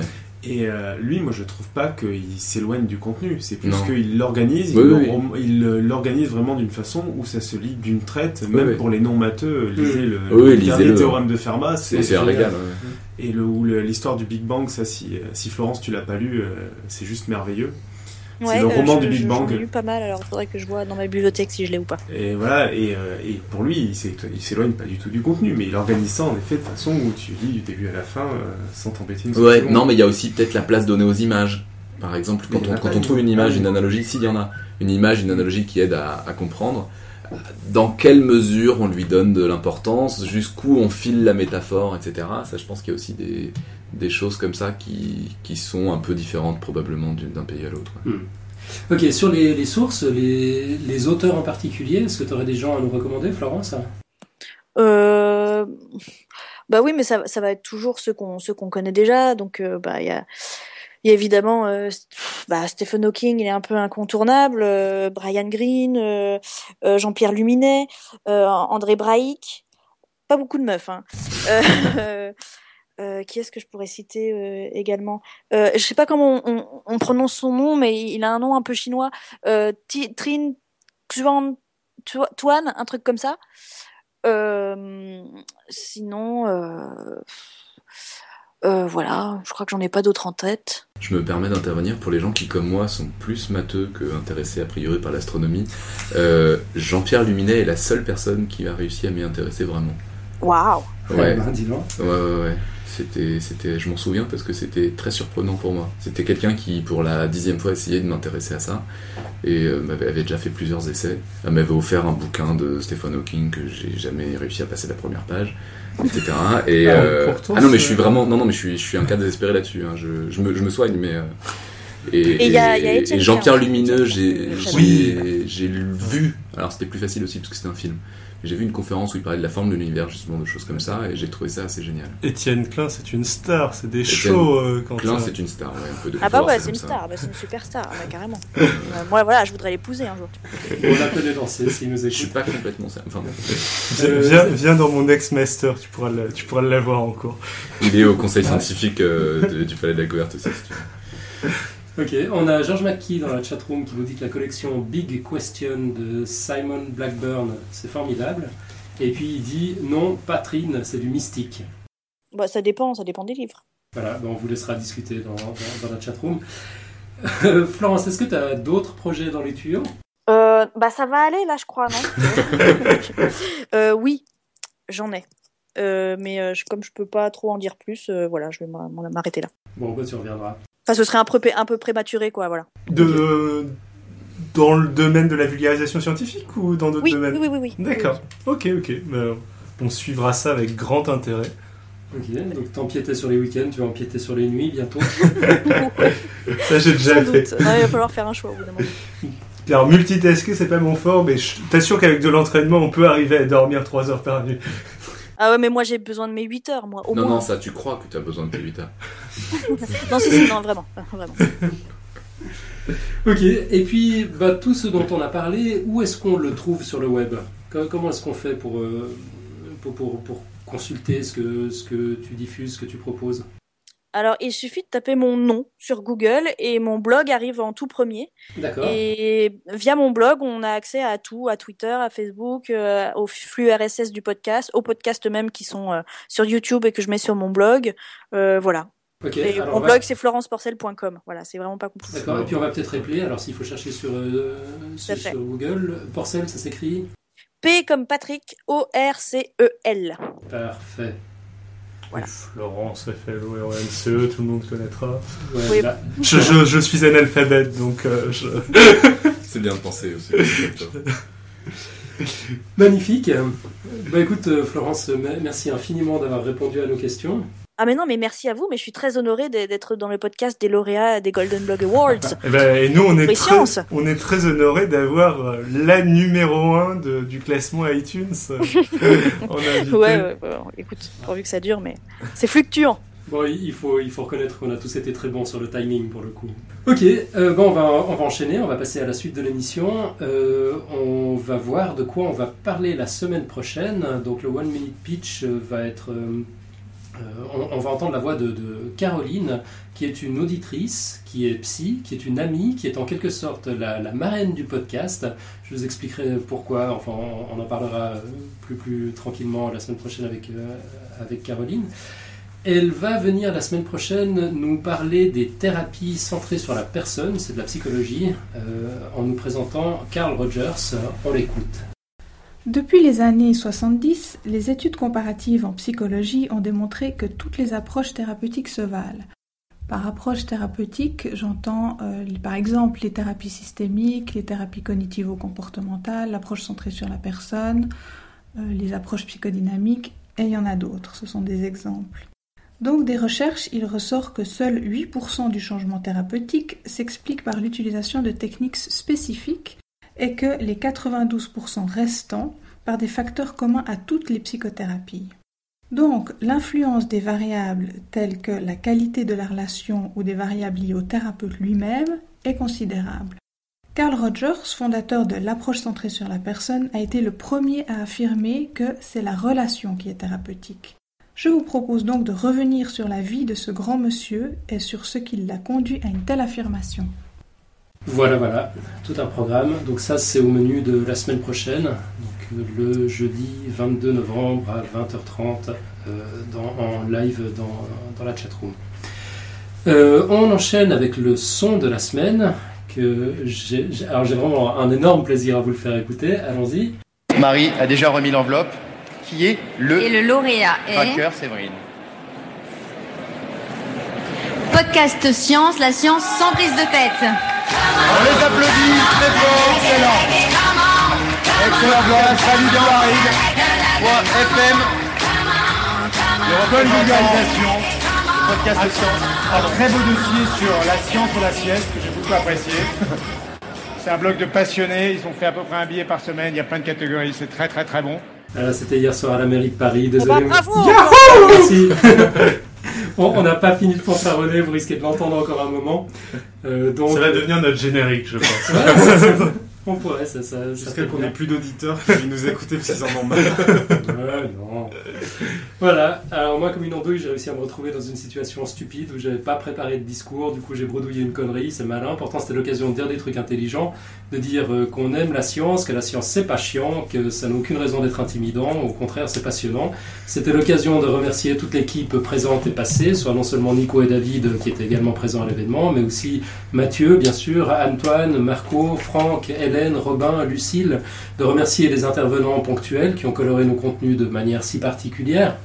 Avant tout, notre valeureux adversaire Pierre Kerner, avec son excellent blog euh, Stra- Strange Stuff and Funky Things, qui méritait tout autant que le nôtre de gagner, qui gagnera probablement l'année prochaine. Euh, L'occasion de remercier aussi euh, des gens comme Xavier Durussel, Georges Mackey, euh, qui, qui n'hésitent pas à contribuer, de remercier nos auditeurs et lecteurs qui, semaine après semaine, nous encouragent, nous corrigent, proposent des sujets, passent derrière le micro, s'engagent d'une manière ou d'une autre, de remercier nos proches qui pourraient prendre ombrage du temps qu'on passe à préparer les émissions au lieu de passer du bon temps avec eux, mais qui nous soutiennent malgré tout. Mention spéciale à ma fille Gilda d'ailleurs, qui se fait éjecter de sa chambre tous les jeudis pour que j'ai une porte à fermer. Euh, merci enfin au jury de la catégorie euh, sciences et au CNES dont témoignage de reconnaissance personnellement m'émeut assez profondément. Moi qui pensais sincèrement en lançant le podcast il y a deux ans euh, qu'on allait déranger dans le paysage. En tout cas, je m'attendais pas à être pris au sérieux par la communauté scientifique. Cette reconnaissance est vraiment un beau cadeau.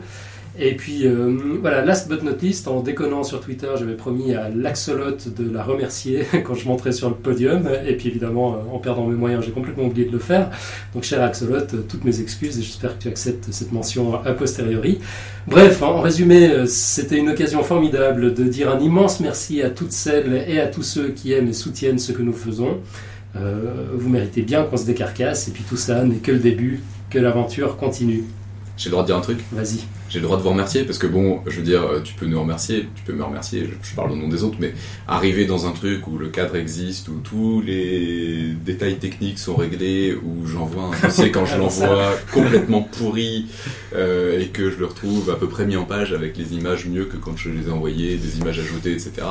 C'est un peu du luxe quand même hein, pour moi, faut bien avouer. Ou Alan corrige derrière mon orthographe à chaque, à chaque dossier ou texte que j'écris parce que sinon ce, ne- ce ne serait pas considéré comme du français par les moteurs de recherche. Euh, Non, mais on- J'admets, il y a- il y a une espèce de structure, c'est vrai. que- Comme tu disais, euh, la, la technique marche. On Ouais, a encore vu ce soir qu'à chaque fois on est quand même un peu embêté, mais c'est- mieux que si c'était moi qui m'en occupais en tout cas. Bon, ça, finit par fonctionner, c'est vrai. Il, faut laisser ça. Euh, bien, je vois qu'on a plein de clap-clap dans, dans la chatroom. Et puis euh, Mantine me félicite pour mon discours. Ben voilà. là, par contre, j'ai pas été bon sur le timing. Euh, que, comme tu dis, hier j'étais sans voix. C'est c'est là que j'aurais dû le préparer. C'est malin. Ben, pour la prochaine fois, voilà.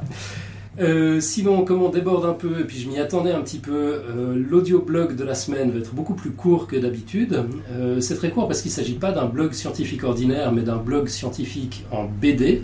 Alors, si vous voulez vraiment apprécier l'ensemble de l'expérience, il faut vous précipiter sur le site. Euh, J'ai un petit problème avec la chatroom, j'arrive plus à coller, euh, copier-coller des choses, enfin, j'arrive pas à m'exprimer dans la chatroom. Euh, si jamais le site c'est vran-blog.com.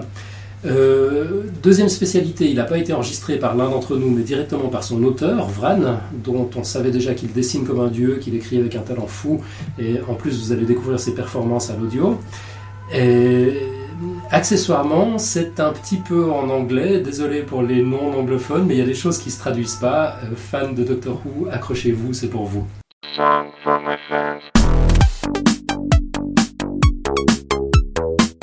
On the Origin of Species by means of Wibbles and Wobbles par Vran sur le blog Megatherium vran-blog.com. People assume that evolution is a strict progression of simple to complex beings, but actually, from an ontogenic and phylogenetic viewpoint, it's more like a big bush of ancestry, novelty, branching, rooting, stuff. Voilà, euh, gros coup de cœur en ce qui me concerne. Je, je- je- je suis un grand fan de Doctor Who. Euh, Moi, je n'ai rien compris. hein. Ouais, j'ai essayé, mais j'ai compris Et que même la version BD. c'est vrai, c'est c'est pas grave. Je pense qu'il faut vous initier d'abord et, et- et ça vous parlera après. Pour la référence, si jamais pour les amis de Doctor Who qui se rappelleraient plus exactement à quoi ça se réfère, euh, saison 3, épisode 10, Don't Blink, l'un des meilleurs épisodes de tous les temps, où le docteur euh, explique ce qu'est le temps, enfin ce qu'on croit qu'est le temps, et puis que- quelle est son explication à lui. Et puis là, évidemment, c'est- un clin d'œil, un clin d'œil, mais pour parler de, de l'évolution. C'est les anges. euh, Ouais, c'est ça. Ouais. On, on voit presque pas de, de docteur dans cet ça, épisode. d'ailleurs. je, je suis d'accord que je suis pas un fan de Doctor Who, mais je- cet épisode est très très très bon dans l'absolu. D'ailleurs, il n'y a pas besoin de regarder Doctor Who pour regarder cet épisode. Je Ouais, dire, ça s'apprécie euh, indépendamment du, du reste. Yep. Donc, euh, saison 3, épisode 10, Don't Blink. Et puis la scène en question se situe à 29 minutes et 58 secondes si vous voulez voir à quoi ressemblait l'original. Euh, voilà, voilà. Euh, rapidement, euh, bon, dans les retours sur les émissions précédentes, on n'a pas grand chose à dire, si ce n'est un commentaire sur le dossier de la semaine dernière sur la tectonique des plaques par euh, VPO. Oui, alors j'aurai un deuxième retour des émissions précédentes après. Donc pour la petite histoire, donc c'est Xavier Le Pichon, donc il donne la, référence sur Wikipédia, qui a proposé le premier modèle en 1968 avec la description des mouvements de plaques et des failles sur les deux dorsales. Euh, nous dit donc VPO. Voilà, voilà. Et alors moi je, vais avoir euh, un autre commentaire des émissions présentes, mais là qui, remonte à l'émission encore d'avant sur la mort, euh, donc euh, sur le sujet que j'avais fait, sur la sénescence, etc. Il y a un certain nombre de personnes, Xavier Durussel sur Twitter, et bah, je crois que c'est Mathieu sur, sur le, blog, qui m'ont fait remarquer à, juste titre, en effet, que la ménopause avait... a lieu en moyenne vers 50 ans et que l'espérance de vie n'atteignait pas euh, les 50 ans euh, au niveau de nos, euh, de nos ancêtres. Donc comment est-ce que ça a pu être sélectionné? Eh ben, J'ai pas vraiment de réponse, c'est une question qui est, qui est posée régulièrement, enfin qui est posée par les personnes qui parlent de la sélection de la, ménopause comme un, comme un potentiel avantage évolutif, dans ce que j'expliquais dans, dans l'épisode en question. Néanmoins, faut pas oublier que pour qu'il y ait sélection, faut pas parler en âge moyen. Euh, faut pas non plus euh, déjà bon le- les euh, les euh, morts avant l'âge avant la puberté avant l'âge nécessaire pour se reproduire euh, n'interfèrent pas du tout dans, dans, la sélection vu que de toute façon ils se reproduisent pas. Et en plus pour ce genre de cas il suffirait d'une proportion relativement faible de personnes qui atteignent l'âge de la de la ménopause à condition qu'ils apportent un avantage, euh, un avantage au, au groupe pour que euh, ce trait altruiste entre guillemets puisse être euh, puisse être sélectionné. Voilà, si vous n'avez pas tout compris, réécoutez euh, l'épisode sur sur la mort et mon, mon commentaire devrait être devrait être plus clair parce que je refais pas le je refais pas l'épisode par contre. Ok, et puis on va maintenant parler du quiz de la semaine dernière, qui était, tu, tu nous le rappelles? Alors, la tartine tombe toujours du côté beurre, info ou intox Alors la, la première réponse nous est parvenue euh, vendredi matin à 9h. Alors pour info, le podcast avait été mis en ligne dans la nuit quelques heures auparavant. Euh, c'est un commentaire d'Emmanuel. Alors, elle nous dit donc bonjour à toute l'équipe du processeur Fun. Euh, réponse intox. Alors, si ma mémoire est bonne, euh, en fait, ça dépend de la hauteur d'où tombe la tartine. Imaginons que la tartine a une face nord et une face sud. La tartine glisse de la table à manger euh, classique. Euh, la face nord tombe en premier, descend et la face sud se lève. Cela crée un effet de rotation. Euh, la table à manger n'étant pas à la hauteur de la tartine, euh, n'étant pas à la hauteur de la tartine, pas haute. N'étant pas haute, la tartine ne fait qu'un demi-tour, 180 degrés, et tombe sur la face beurrée. Alors que si la table euh, à manger euh, faisait le double de la hauteur de la tartine, euh, elle pourrait faire un backflip et retomberait sur ses pattes non beurrées. La tartine tombe à cause de la gravité. Alors j'ai une petite côte à ce sujet d'Albert Einstein. Si les gens tombent amoureux, ce n'est pas à cause de la gravité. Voili voilou, nous dit Emmanuel. Bon. Avec une côte en plus. Oui, C'est- Elle le- fait le travail pour nous. le, le style jusqu'au bout. Euh, on a un deuxième commentaire, c'est un commentaire euh, audio euh, d'Alefto. Euh, notez bien le chant du coq en background. Je- je- je- du coup, j'ai compris d'où vient son pseudo, il l'a pas volé. Bonjour à tous, ici Alefto. Voilà, donc ma réponse pour la question sur la tartine beurrée. Il semblerait qu'en effet, elle tombe bien le plus souvent sur sa partie beurrée, euh, non pas à cause d'un complot de l'industrie agroalimentaire, mais plutôt à cause d'un facteur principal qui serait la hauteur moyenne des tables, qui correspond à un nombre de rotations euh, avant que la tartine se retrouve au sol, euh, faisant que la plupart du temps, c'est ce qui se passe. Voilà, donc j'imagine qu'il y a d'autres petits facteurs qui rentrent en ligne de compte, le poids moyen de la tartine, sa vitesse de rotation. Tout ça doit être plus ou moins corrélé, vous nous direz tout ça, et a priori, c'est une information que j'ai vue passer dans un blog scientifique, ça fait deux ou trois mois de ça, je n'ai pas retenu la source. Voilà, à bientôt, continuez, bravo à vous, à bientôt C'est un sujet qui vous a inspiré en tout cas, parce qu'on euh, a encore deux commentaires. Le premier de Guillaume Vendée. Euh, alors, au sujet du quiz, la subtilité réside dans le terme toujours. Évidemment, la tortine ne tombe pas toujours du côté beurre, mais lorsqu'elle tombe, elle ne reste pas dans sa chute sur le même plan parallèle au sol ou à la table, mais subit bien une rotation due au poids plus important sur le côté de la tartine contenant de la confiture. Notant que le surpoids engendré sur un côté de la tartine n'est pas significatif s'il est constitué uniquement de beurre, avec comme référentiel le poids du pain euh, constituant la tartine, mais plus significatif s'il est constitué de confiture euh, ou à la limite de beaucoup de beurre. Si jamais c'est moi, là c'est David qui parle, qui beurre la tartine, le beurre est amplement suffisant. Euh, mais ça en devient écœurant, reconnaissons-le. Là, je ne suis pas du tout d'accord avec ce que nous dit Guillaume. Mais je laisse parler et je, je continue. En effet, euh, dit-il, le, le poids du pain est assez faible, réparti sur une grande surface. Le pain, finalement, il y a pas mal de trous, euh, surtout le bon pain bien alvéolé, et la confiture, elle, représente un poids suffisamment significatif pour engendrer une rotation. Cela a pour effet d'entraîner, grâce à la force de gravitation, un mouvement de la tartine qui orientera alors son côté le plus lourd, constitué de confiture, vers le sol ou la table. En résumé, la tartine ne tombe pas toujours du côté beurre, mais tombe souvent du côté supérieur de la tartine, si ce dernier est constitué d'un élément que l'on peut considérer comme lourd en référence au poids du pain. Euh, de la confiture, par exemple, mais ça marche aussi avec du Nutella. Euh, non, avec de la Nutella. oui, euh, dit-il, on dit de la Nutella et pas du Nutella. Décidément, on n'est pas d'accord.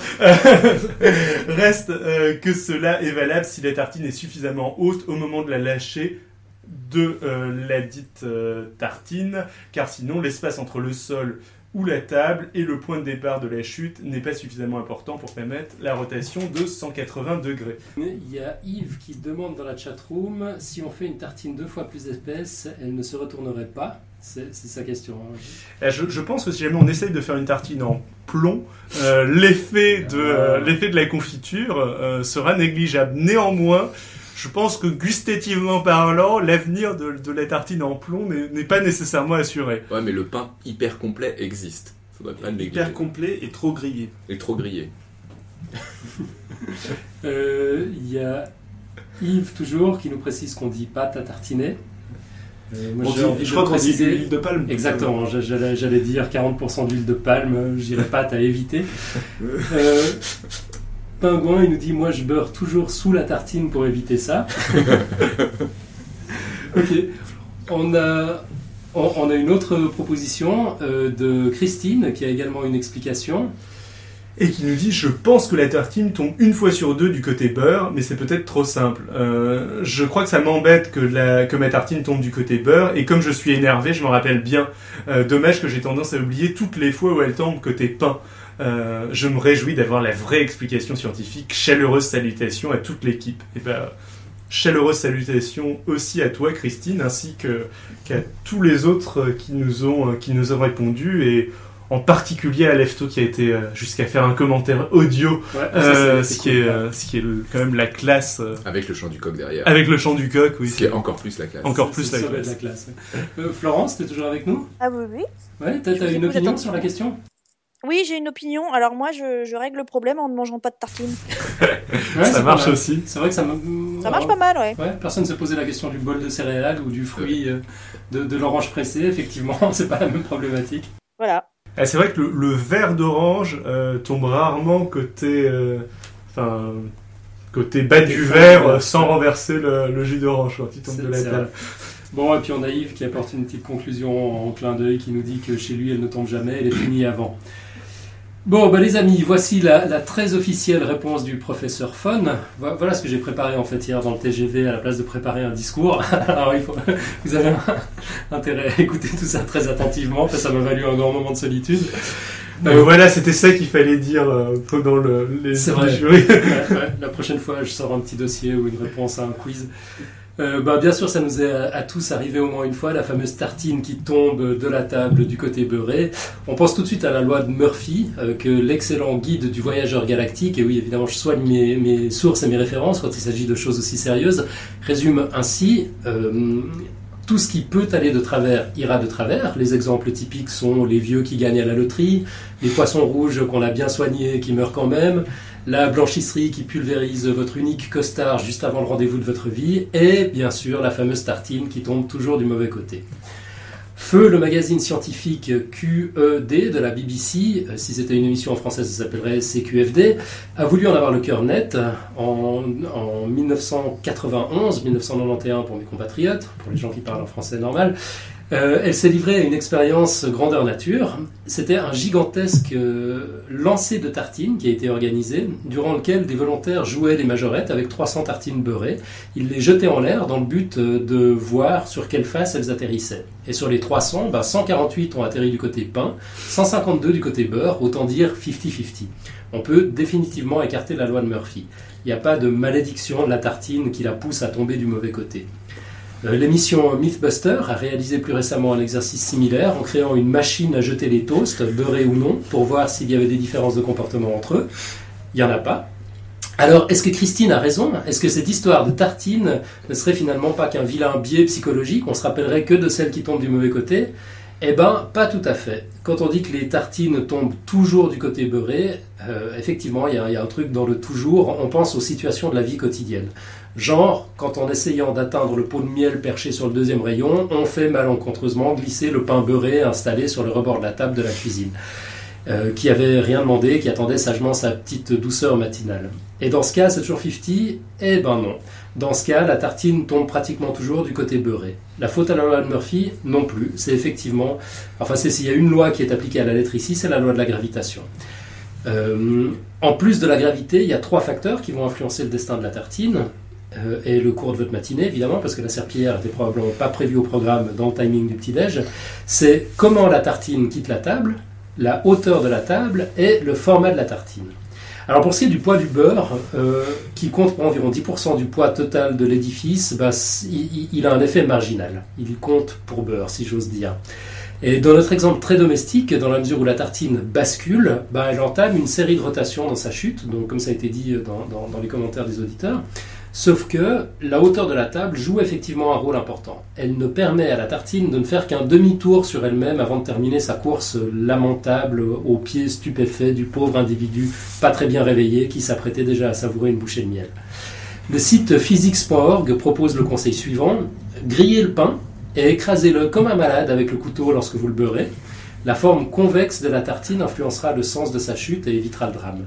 Sinon, vous pouvez aussi entreposer votre tartine beurrée sur le frigo au lieu de l'entreposer sur la table pendant que vous essayez de choper le pot de miel, histoire que- qu'elle ait une chance de faire un tour complet. Voilà, songez au drame que vous vous évitez grâce aux excellents conseils pratiques de Podcast Science. Euh, Nico, tu voulais, tu voulais ajouter quelque chose? Euh, non, non, euh, rien de spécial, je pense que tu as été très complet sur, sur la chose. Je crois qu'il y a rien à ajouter. pas grand chose à rajouter. Ouais, Il y a Georges McKee dans la chatroom qui nous parle de l'exemple de la tartine et du chat qui donne un moteur perpétuel. Mm. Euh, avec- De l'énergie infinie. Ah ouais. Et c'est la raison pour laquelle les navettes spatiales ronronnent. Voilà, c'est dit. C'est- C'était Nico, donc il va devoir assumer ça pour la postérité. Euh, voilà, voilà. Donc ça, c'était le quiz de la semaine dernière. Euh, le quiz pour cette semaine, bah, ça s'en est un, facile. Euh, les micro-ondes altèrent la qualité des aliments et favorisent le cancer. Info ou intox Et alors, comme d'habitude, enregistrez votre réponse sous forme de commentaires écrits ou audio sur le site www.podcastscience.fm. Euh, ne soyez pas timide, on se chargera de l'explication scientifique. Alan se chargera de l'explication scientifique. Dites-nous juste ce- que vous en pensez et euh, suivez l'exemple d'Alefto. Absolument. Ok, bah là il est déjà l'heure de la quote de la semaine. Enfin déjà l'heure, on est en retard. Il est enfin l'heure de la quote de la semaine. Euh, Quelqu'un a préparé quelque chose? Alors, il y avait une petite quote de Robin euh, en- avant l'émission qui, qui annonçait bien le- la couleur à, à zé- euh, Internet 0.5 qui était euh, flux RSS, ça fait très communiste, ça non, ça fait URSS. Bon, elle, est- Voilà, elle est c'est partenue comme quote. C'est drôle, non, c'est drôle. Trouve J'ai trouvé ça très drôle et très mignon. C'est Ouais, drôle, non, mais je suis bon. public aussi. Ok, bon, bah sinon j'ai une proposition à vous faire. Alors je vais vous la faire en anglais, il faudrait que quelqu'un la traduise. Euh, the universe is not required to be in perfect harmony with human ambition. C'est de Carl Sagan. C'est beau. L'univers n'a pas besoin d'être euh, en harmonie avec les ambitions humaines. En harmonie parfaite, mais en harmonie parfaite, ça sonne euh, bizarre. Non, mais ça, en ça, ça va très bien. En gros, l'univers s'en fout de nos À ambitions. pas à se plier à nous, quoi. Exactement. À l'humilité. Florence, ça te, ça te parle? Ah bah ça me parle, ouais. Ça aurait pu être prononcé par le soleil, ce côté un peu Bah. désagréable. Ou Non, l'univers. l'univers, hein. L'univers lui-même. Ah oui, l'univers, oui, l'univers a un compte. Ah ouais. ben voilà. Bah, l'univers pourra peut-être euh, tweeter la quote de, de Carl Sagan. Tout à fait. Je vais le faire de ce pas dès que Twitter, euh, parce que Twitter est cassé Ouais, là. Twitter va pas bien. Ah. Twitter est cassé. Ouais, Twitter est Twitter cassé. Bon, c'est des choses qui Aïe, arrivent. Euh, ok, euh, Carl Sagan, donc c'était un, un astrophysicien américain, euh, auteur de, de génie. Euh, c'est vrai qu'on devrait pas séparer euh, science et, et art ou science et littérature. Euh, ce ce type-là était capable de faire les deux. Il écrit, un- je crois que le livre qui, un des livres qui m'a qui m'a le plus ému, Pale Blue Dot, un, un truc absolument extraordinaire. Tu, tu, tu l'as lu, Florence? Non, je l'ai pas lu, mais c'est dans ma to- to-do list à lire. Ouais. C'est voilà, c'est dans ma liste de trucs qu'il faut absolument que je lise. C'est lui qui a écrit Cosmos aussi, hein, dont tu, tu parlais, je je Oui. sais plus où, je t'avais entendu en parler. Oui. Qui a été euh, porté à l'écran avec euh, Jodie Foster dans le, dans, dans le rôle phare. Oui, c'est pas Cosmos, hein, c'est Contact. Ah, Contact, pardon. Ah oui, oui. Euh, je, je, ouais, je mélange, pardon. Euh, toi, tu parlais de Cosmos ou de Contact? De Contact. Contact, ouais. Cosmos, d'ailleurs, c'était pas, c'était pas un livre, c'était une série d'émissions de télé. fait. absolument. Ouais, J'en ai vu quelques-unes d'ailleurs. Yep. Euh, Contact, le film est bien, le livre est encore mieux. C'est vrai, comme souvent. Yep. Euh, voilà, voilà. Sinon, euh, des annonces, bah, pas grand chose à faire, euh, pas grand chose à dire, si ce n'est un rapide rappel de ce qu'on avait déjà annoncé la semaine dernière. Il y a ce débat organisé par l'AFIS le samedi 17 novembre, donc après-demain, pour les gens qui nous écoutent en live, de 14h à 17h à Agro Paris Tech, euh, sur le thème Comment informer sur les OGM. Moi, j'y serai. Euh, c'est- vraiment un, un- un sujet qui m'intéresse beaucoup. Euh, David, euh, finalement, J'aurais bien aimé y être, mais malheureusement, je dois être à Pau pour passer un TOEFL euh, pour une demande de thèse. Du coup, euh, je ne pourrais pas y être. C'est pour parler des événements qui parlent de science bientôt là? Oui. Parce qu'il y, il y a les journées, euh, faut s'inscrire, faut faire vite parce que c'est presque plein. Mais il y a la- les journées euh, Henri Poincaré à l'Institut Henri Poincaré Ah ouais. à, à Paris qui, sont, euh, qui se tiennent euh, ce week-end là. Avec notamment euh, bah, le, le japonais euh, anglo-français là Dont je parlais ouais. qui fait une conférence et qui est très très bon en conférence, qui s'appelle Tadashi Tokieda, et Etienne Gis, qui est un très très bon vulgarisateur aussi en conférence, qui fait une conférence. Donc je pense que ça sera vraiment très bien. Je ne pourrai malheureusement pas y être, mais ça se passe à l'Institut Henri Poincaré ce samedi. D'accord, donc samedi 17 novembre, Inscrivez-vous. à tes souhaits. Ok, et puis là on arrive vraiment au bout, donc euh, c'est l'heure de faire notre petit rituel. C'est David qui s'y colle. Alors, pour terminer l'émission, comme d'habitude, si vous découvrez le podcast, notamment grâce aux Golden Blog Awards, euh, soyez les bienvenus. Euh, si ça vous plaît, euh, n'hésitez pas à le faire connaître autour de vous, autour du au plus grand nombre de personnes. Par exemple, en le notant dans iTunes ou en le partageant sur vos réseaux sociaux préférés. Vous pouvez nous retrouver sur iTunes en recherchant podcast science, comme ça s'écrit, sur Twitter, at podcast science, sur Facebook, podcast science, toujours tout, ça tout attaché, et sur Google+, je vous laisse deviner, c'est podcast science aussi. Euh, vous pouvez également noter et commenter tous les billets du blog, n'hésitez pas à le faire, c'est ce qui nous permet de nous améliorer. Vous nous trouverez à l'adresse www.podcastscience.fm. Et vous trouvez bien sûr aussi chacun d'entre nous sur Twitter, si vous préférez nous contacter différemment, euh, di- directement, c'est euh, Xilrian, X-I-L-R-I-A-N pour David, at Nicotube, N-I-C-O-T-U-P-E pour Nico, c'est, on s'accroche, Alan Van Lanten, A-L-A-N-V-O-N-L-A-N-T-H-E-N pour, euh, pour moi, Marco 3000 avec un 4 à la place du A pour euh, Marco, Euh, c'est at Podcast Science pour Robin, qui n'est toujours pas sur Twitter, on lui fera Ou, suivre euh, bien on sûr. peut le mentionner, at Robin, pas sur Twitter, c'est une tradition. C'est ça, voilà, un nouveau, un nouveau hashtag. Et puis euh, Florence, euh, c'est at Florence Porcel en un mot, c'est ça? C'est ça. Voilà. F-L-O-R-E-N-C-E, P-O-R-C-E-L. Et c'est Florent, euh, at Florence Porcel slash L-univers pour, euh, pour s'abonner directement à la liste euh, pour, pour le reste de l'univers.